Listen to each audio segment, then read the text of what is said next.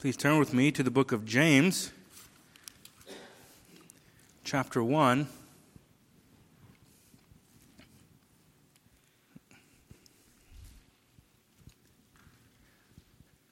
We will be looking at verse 26.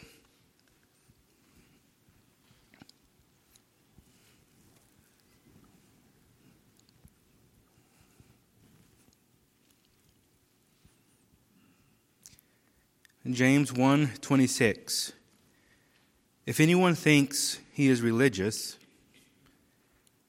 and does not bridle his tongue but deceives his heart this person's religion is worthless. Please bow with me in prayer. Heavenly Father, we thank you again for your word. I thank you for the privilege of presenting your word this day. Please give me wisdom and understanding in your spirit. Please help us all here today to examine our hearts, to examine our lives in light of what James is saying to us. Help us to be honest with ourselves. To, to know that if we profess to be who we are not, we can deceive ourselves, but you, O oh God, see our hearts. Our hearts are open before you. Father, send your Spirit to convict us, to encourage us, to equip us, to build us up. In Jesus' name we pray. Amen there's a time to offer the gospel freely. Lloyd Jones said if a man is preaching the gospel right, he will be accused, accused of being an antinomian because he offers it with such freedom. Just come to Jesus. Don't worry about anything else. Come to Jesus. But as we see in Scripture, there's also a time for self examination. Because there are many who, in, in some ways, believe that they have come to Jesus for various reasons, when actually that is not the case. And this is one of the reasons why we must have constant exposure to the gospel. There are people who have heard the gospel a thousand times thinking they were a Christian, and one day God changed their hearts and they realized, I didn't actually have true faith before. But there are many who are self deceived, and this is one of the things that James has been showing us in this text. Daniel Doriani, in his commentary, says that he was once part of a large team mission project. He said, Most of us stayed in the same house, so we were together many hours a day. One man rose first daily. We spotted him on the porch reading the Bible at sunrise. One evening he told me, I am excited to go to bed each night because I'm that much closer to my time alone with God in the morning. I can't tell you how close I feel to God. Doriani said, I felt like a spiritual dung beetle next to this lion of the faith. But Doriani says months later, our spiritual lion was in legal trouble for getting drunk and doing things that were both sins and crimes. Worse yet, he had been doing such things for years. Our spiritual giant was a giant hypocrite. Or how about men like Ravi Zacharias? Spending his lifetime defending a faith that we now have to question whether or not he actually embraced.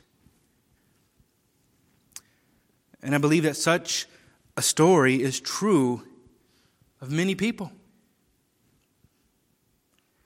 some of which we eventually find out about, some which will go to their grave, and you will not see them in heaven when you die. In verses 19 and 20, we learned the character needed to hear the word. We must be quick to hear, slow to speak, slow to anger. In verse 21, we learned that true Christians receive the word with meekness. They, they accept the word as true. Believe it to be true. And then in verses 22 to 25, we learn that true Christians are doers of the word. And one of the things that I emphasized last week is that we are not to gauge our faith simply by our desire or willingness to receive or hear the word, but rather our obedience to the word.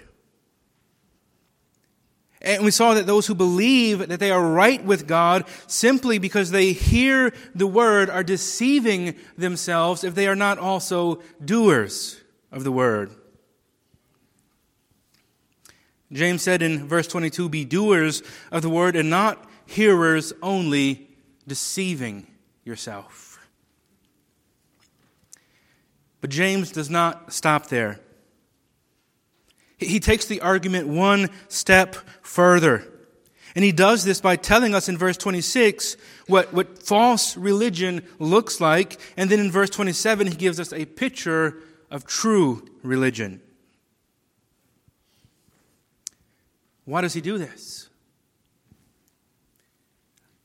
Because he knows what is said in verses 22 to 25 can lead to false comfort.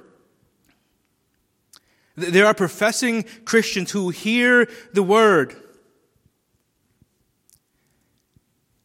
and they say to themselves, Well, I conform to this.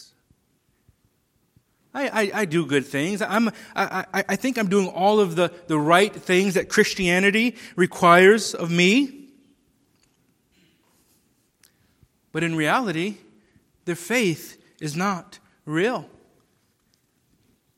They are simply conforming externally. There seems to be good work there. This person is involved in the church, but is not truly converted. He is a Judas who, who walked with Christ daily. None of the other disciples suspecting him. Is it I, Lord? Is it I, Lord? You notice everybody wasn't pointing the finger to Judas. They didn't know. This man was doing all of the right things while his heart was rotten.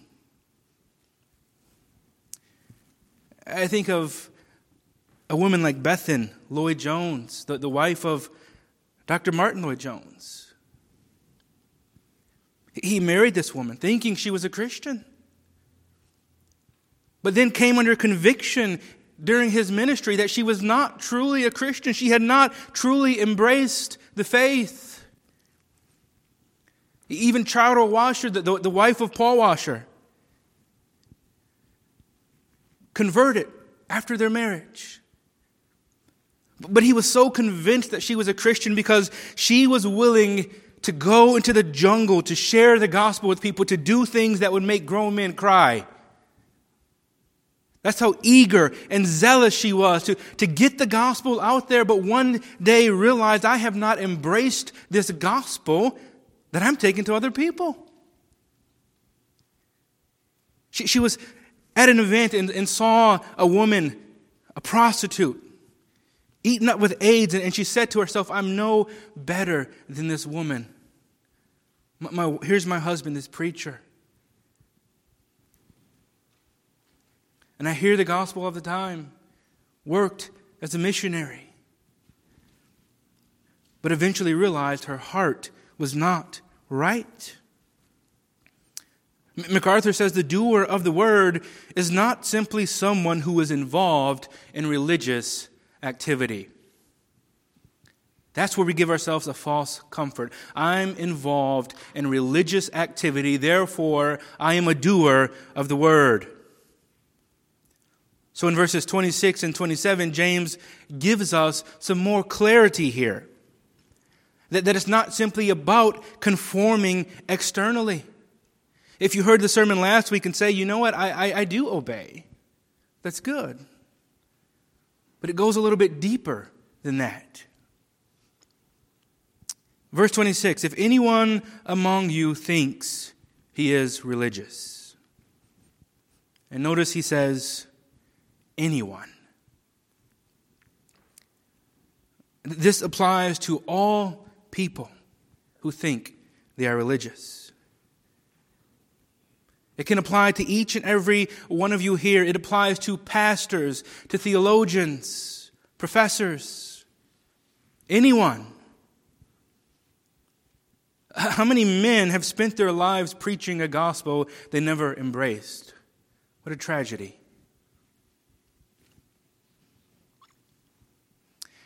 The Greek word used here for religious means living according to the tenets of a sect or religion, especially the entailing ethical requirements.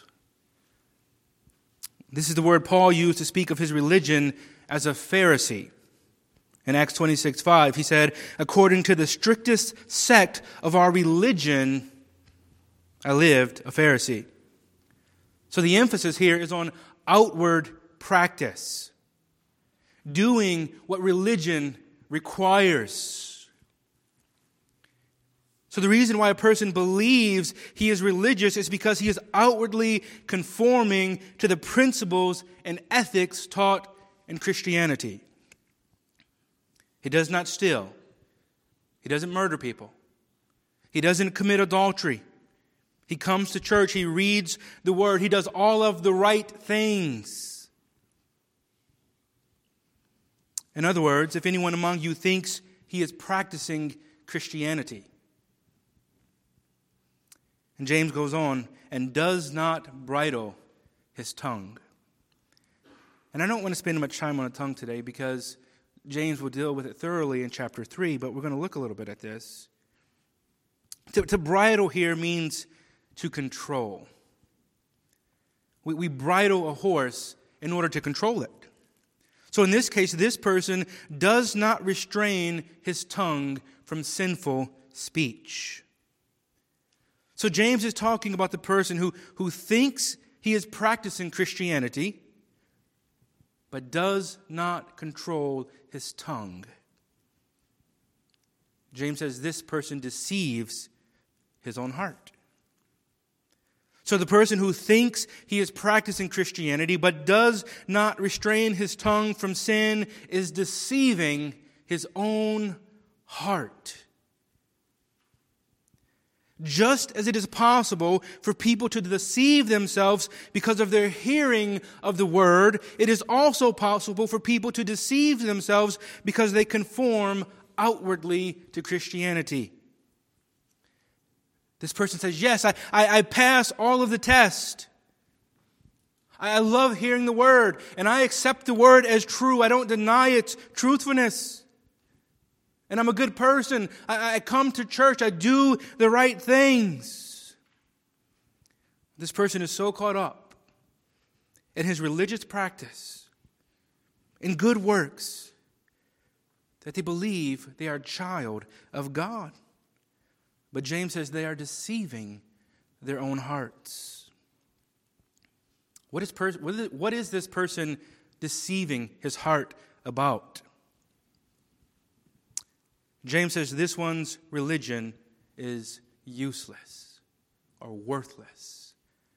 So this person is deceiving his heart about the usefulness of his religion, about the usefulness of his religion to save his soul.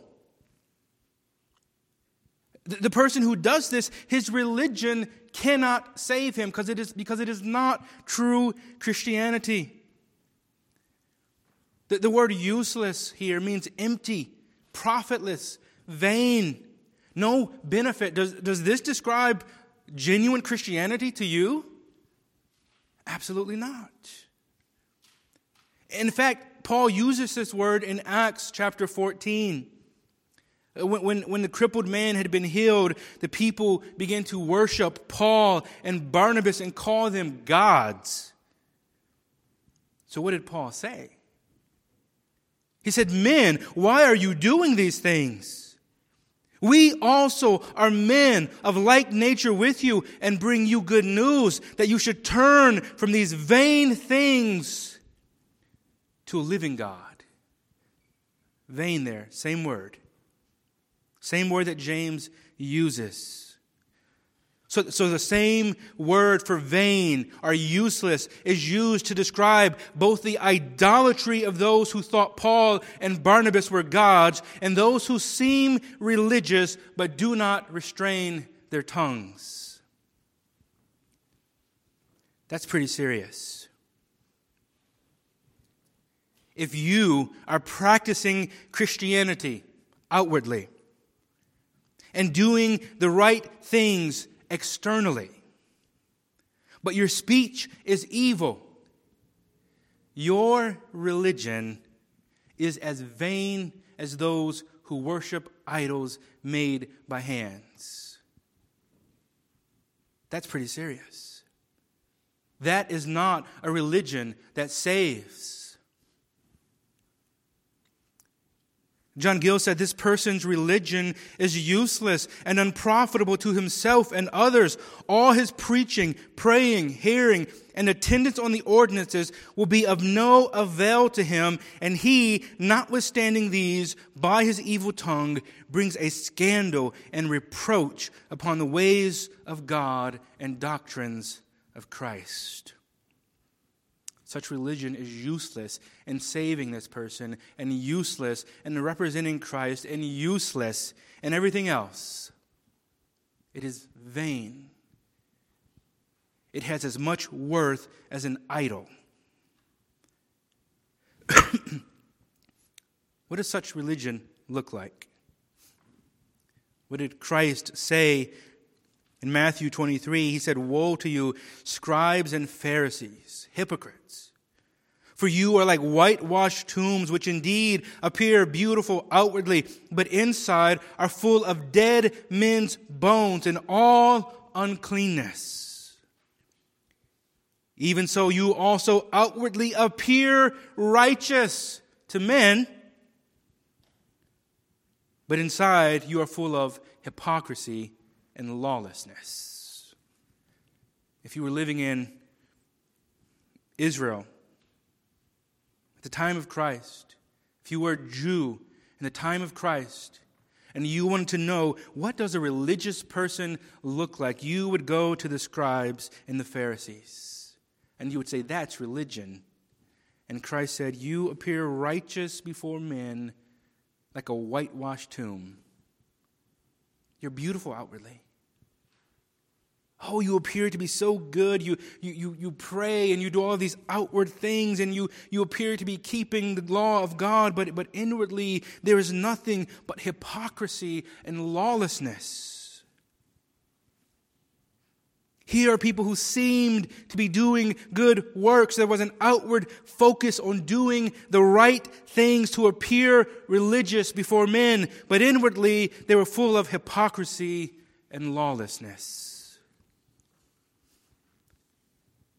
And we know that the religion was useless. Jesus warned of their religion.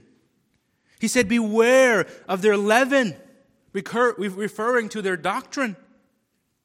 He called them blind leaders of the blind.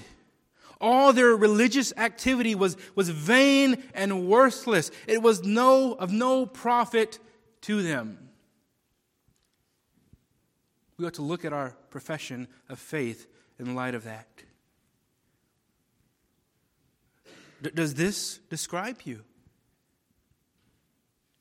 Is there hypocrisy in you? I mean, you know your heart. And James says, Your tongue will reveal it. So, so, one of the ways in which we examine ourselves to know whether or not we are hypocrites is to examine what comes out of our mouths. So, there are two things I want to draw out of this text. Again, because we will deal with the tongue very extensively in chapter 3. But two things I want to draw out. First of all, is that the tongue reveals what is in the heart. The tongue reveals what is in the heart. You go to people in the streets, they curse you and blaspheme the name of God to your face and say, You don't know my heart. I'm afraid we do. Th- this is what James is saying. Wh- who you are will be revealed in what you say. And this explains why, why James isolates sins of the tongue. This is why Christ can say, by, by every word you speak, you, you will be judged. That, that your speech condemns you. Because your speech reveals your heart. We read in Matthew chapter 12, verses 33 through 37 either make the tree good and its fruit good, or else make the tree bad and its fruit bad, for a tree is known by its fruit. And he says, Brood of vipers, how can you, being evil, speak good things? For out of the abundance of the heart, the mouth speaks. Matthew 15, 10 and 11. When he called the multitude to himself, he said to them, Hear and understand, not what goes into the mouth defiles a man, but what comes out of the mouth, this defiles a man. And Peter asked Christ, What are you talking about? Explain this to us. So Christ said, Do you not yet understand that, that whatever enters the mouth goes into the stomach and is eliminated, but those things which proceed out of the mouth come from the heart? And they defile a man. MacArthur said, A corrupt and unholy heart will eventually be exposed by corrupt and unholy speech. If the tongue is not controlled by God, it is a sure indicator that the heart is not either. Matthew Henry said, There is such quick intercourse between the tongue and the heart that the one may be known by the other. And so many today don't like this. Don't you dare judge me by what I say. Don't you dare do that. You cannot judge a book by its cover, we say.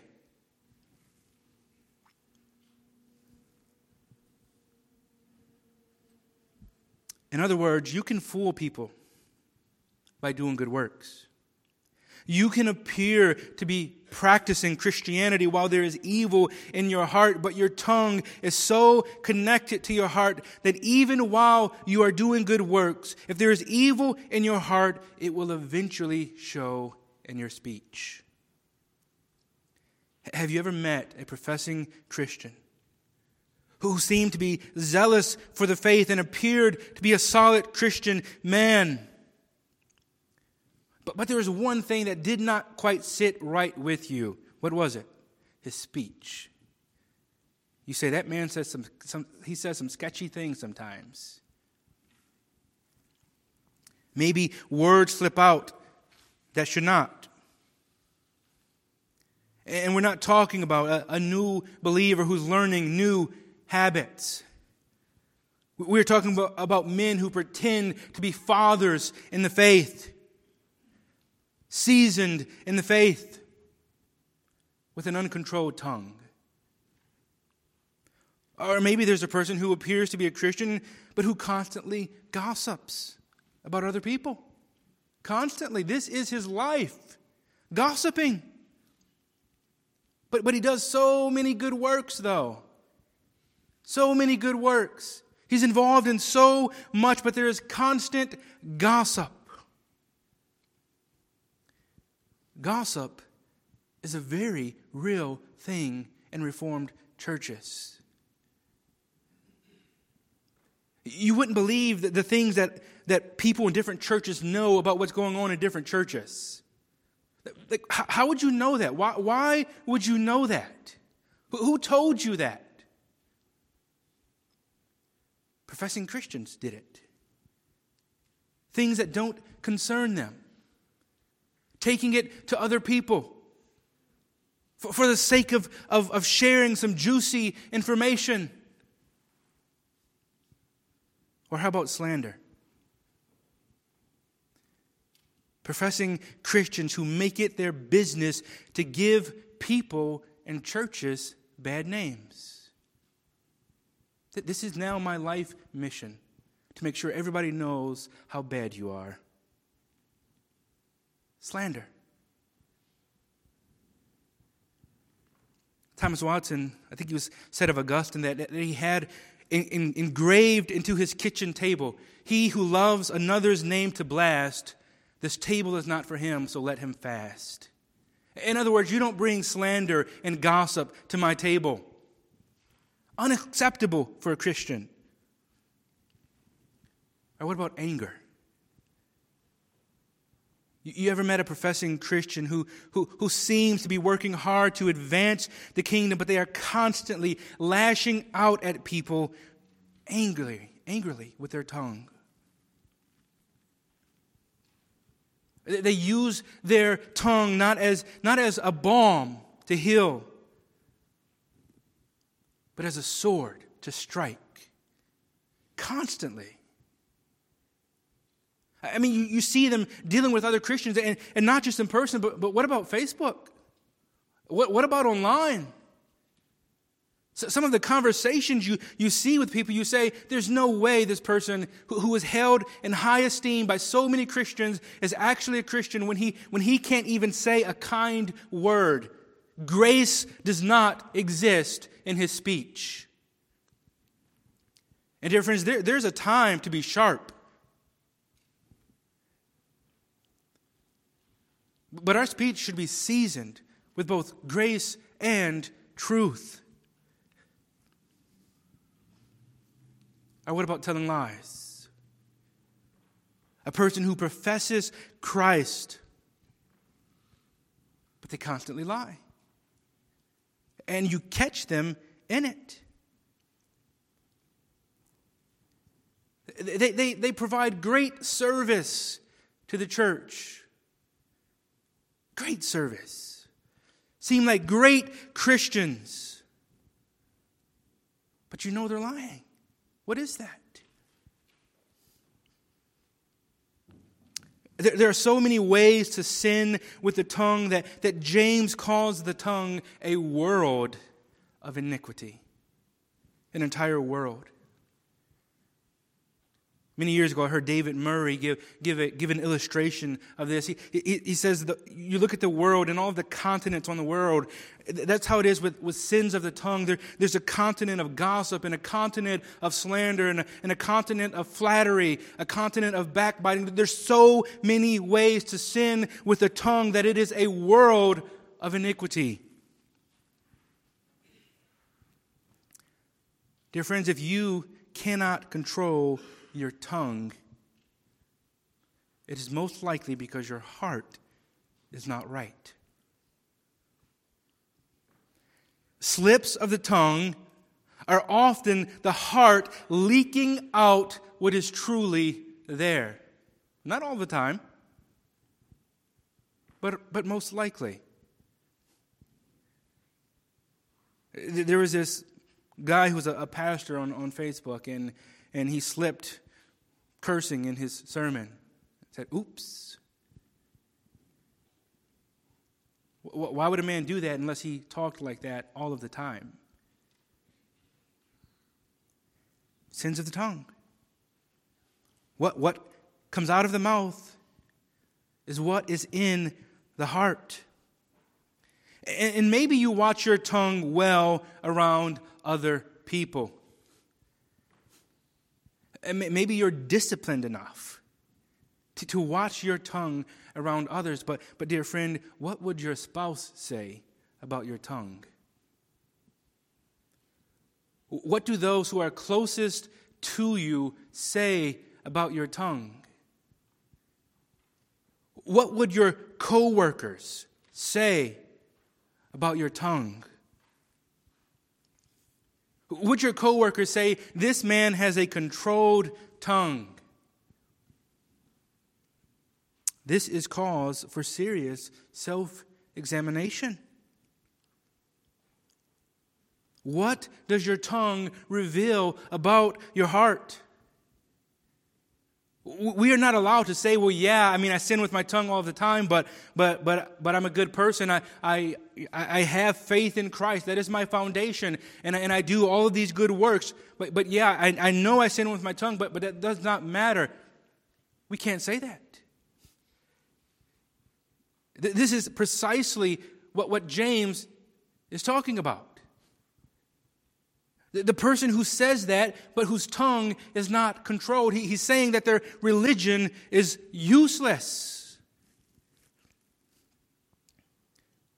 Why is this? this leads to our, our, our second and final point, which is that Christianity is a heart religion. It's not just about external conformity. Being a doer of the word is not just an outward conformity to Scripture, it comes from the heart. We, we preach to the mind, not to your emotions. We preach to the mind, not to your will. But we preach to the mind, and the mind receives this doctrine which changes the heart, which causes the will to follow.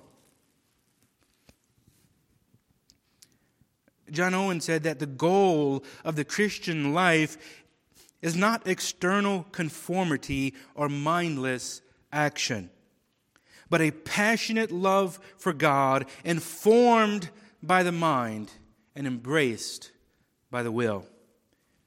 Is that your religion?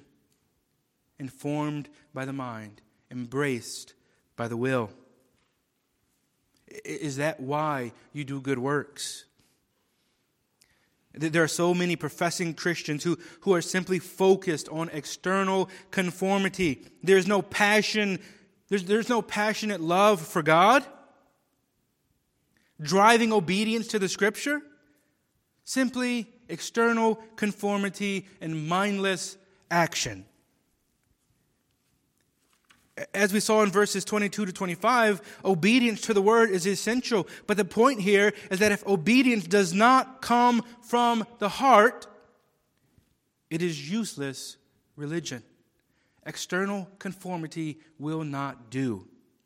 Your heart must be changed, and obedience must come from love for God and a desire to serve Him.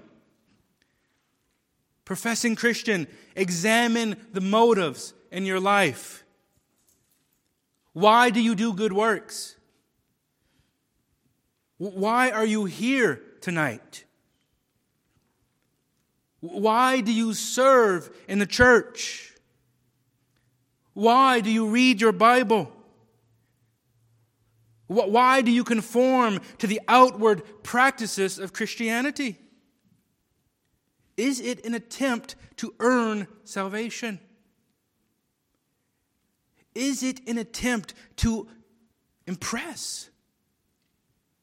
To make yourself seem more religious to other people? Is it fear of punishment? Or is it a love for God that drives you to obedience? Dear friends, we must deal with our hearts making sure that our obedience comes from the heart. Listen to what our Lord told the scribes and Pharisees Woe to you, scribes and Pharisees, hypocrites! For you cleanse the outside of the cup and dish. This is what many would do after hearing a message about obeying the word. You cleanse the outside of the cup and the dish. But inside, they are full of extortion and self indulgence. Blind Pharisees first cleanse the inside of the cup and dish, that the outside of them may be clean also. When you hear a sermon about being a doer of the word, do you say to yourself, I just need to do things? Doesn't matter about my heart. If you found last week that you were not a doer of the word, the solution was not to say, well, I just need to do, do, do. The solution is to examine the heart and say, is there a real faith there propelling me forward to do good works? We need to do diagnosis. Not just treating the symptoms, but, but, but treating the disease.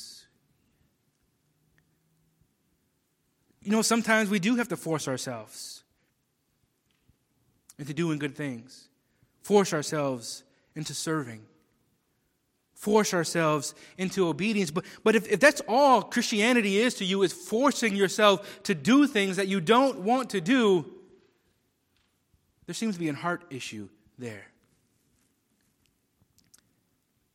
John Gill put it this way The great concern of all men should be inward purity, that their hearts be purified by faith in the blood of Christ and sprinkled from an evil conscience by the same.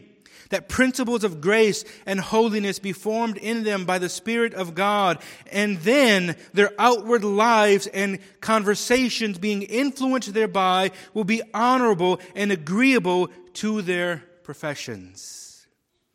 Otherwise, an external reformation or an outward show of holiness and bare pretensions to it without internal grace will never be of any avail in the sight of God. So, true religion is not just an empty profession of faith that does not produce obedience.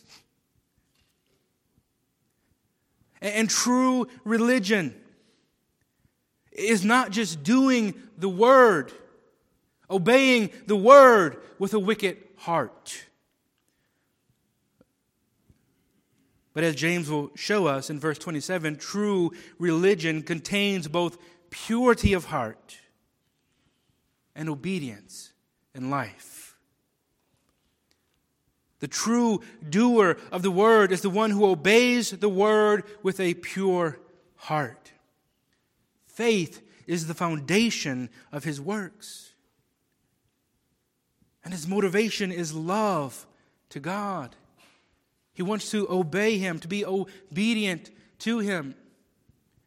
We, we need to be reminded of this so much because as humans, we, we always swing fully in one direction, from one, from, one, from one side to the other. Salvation is by faith. Okay, I'm not doing any more works. You need, to, you need to obey the word. Okay, it's all about obedience now. No, it's in the middle. It's about true saving faith. And, and again, dear friends, if you find that your heart is not there, you're coming to church, you're obeying as much as you can. You, seem to be conforming, but you know from your tongue that your heart is not right. You need to repent and believe. You need to examine your life. This is what James is saying. We can argue all day long how much I understand about Christianity and how solid I think my faith is and, and how many good things I do. But the tongue will tell us what's in the heart. Consider that, dear friends. What has your tongue been telling others about Christianity? What does your tongue reveal to your wife or to your husband about who you really are inside? And, and of course, we, we, we sin, we, we stumble, we fall, we make mistakes. But, but if we are truly changed internally. The majority of our life will be good fruit. Again, a, a good tree produces good fruit. That doesn't mean that you don't occasionally find bad fruit there, but the majority of the fruit is good. We must be so careful here. There's such a, a fine line between trying to be a doer of the word and working your way to salvation. This is why we must deal with the heart. We must examine our hearts daily. What, are we doing? What, what drives us? What, what motivates us? And again, as we will see in verse 27, there must be this balance. We, we can't just say that, that we, we have to be activists. It's all about what we do. We just need to do things and not worry about ourselves. But then at the same time, we, we, we, we can't just say that it's all about purity and not about doing. There is this delicate balance. There must be purity, there must be good works together. Let us pray. Heavenly Father, we thank you again for your word.